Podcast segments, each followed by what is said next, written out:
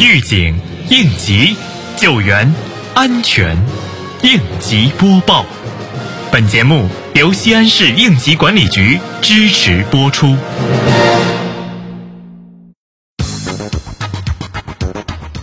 碑林区应急管理局按照优化服务手段、提高服务效率的许可标准，按照我为群众办实事实践活动的要求，日前对延期换证危险化学品企业进行了现场检查，主要检查企业安全生产主体责任落实情况、员工安全教育培训记录情况和应知应会突发事件应急救援预案演练情况，救援器材是否按预案标准配备，2名安全管理人员持证情况等进行了认真核对，对检查出的问题现场指出，要求立即整改，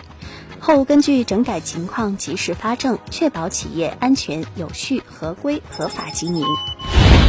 近日，沣东新城应急管理局对辖区中石油西宝加油站开展安全检查工作，检查人员重点对接卸油作业操作规程、现场加油车辆管控、加油站周边安全距离、3级教育开展情况、新员工入职培训、防雷检测报告、安全警示标志设置、应急预案、隐患排查记录进行了详细检查。检查人员要求加油站高度重视安全管理工作，层层压实安全生产责任，坚决遏制安全事故发生，确保从业人员安全作业以及加油站安全运营。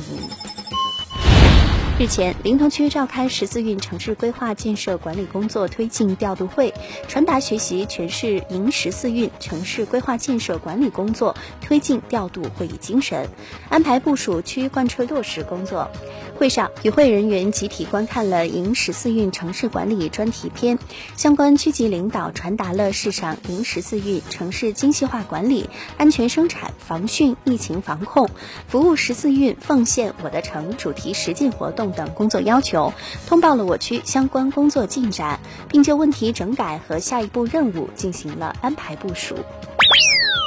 立秋之后，家庭该如何防火？西安市应急管理局提示，注意控制电器的使用时间，不使用及时断电，不要让插头长时间连接电源，不要将易燃易爆物品放置在阳台等阳光直射、温度高的区域，使用时不要对准高温灼热物体，长时间不清洗会导致油烟管道沉积污垢，使油烟不易排出，同时也会引发火灾。定期对油烟管进行清洗，以免发生危险。感谢收听本次应急播报，我是小陈。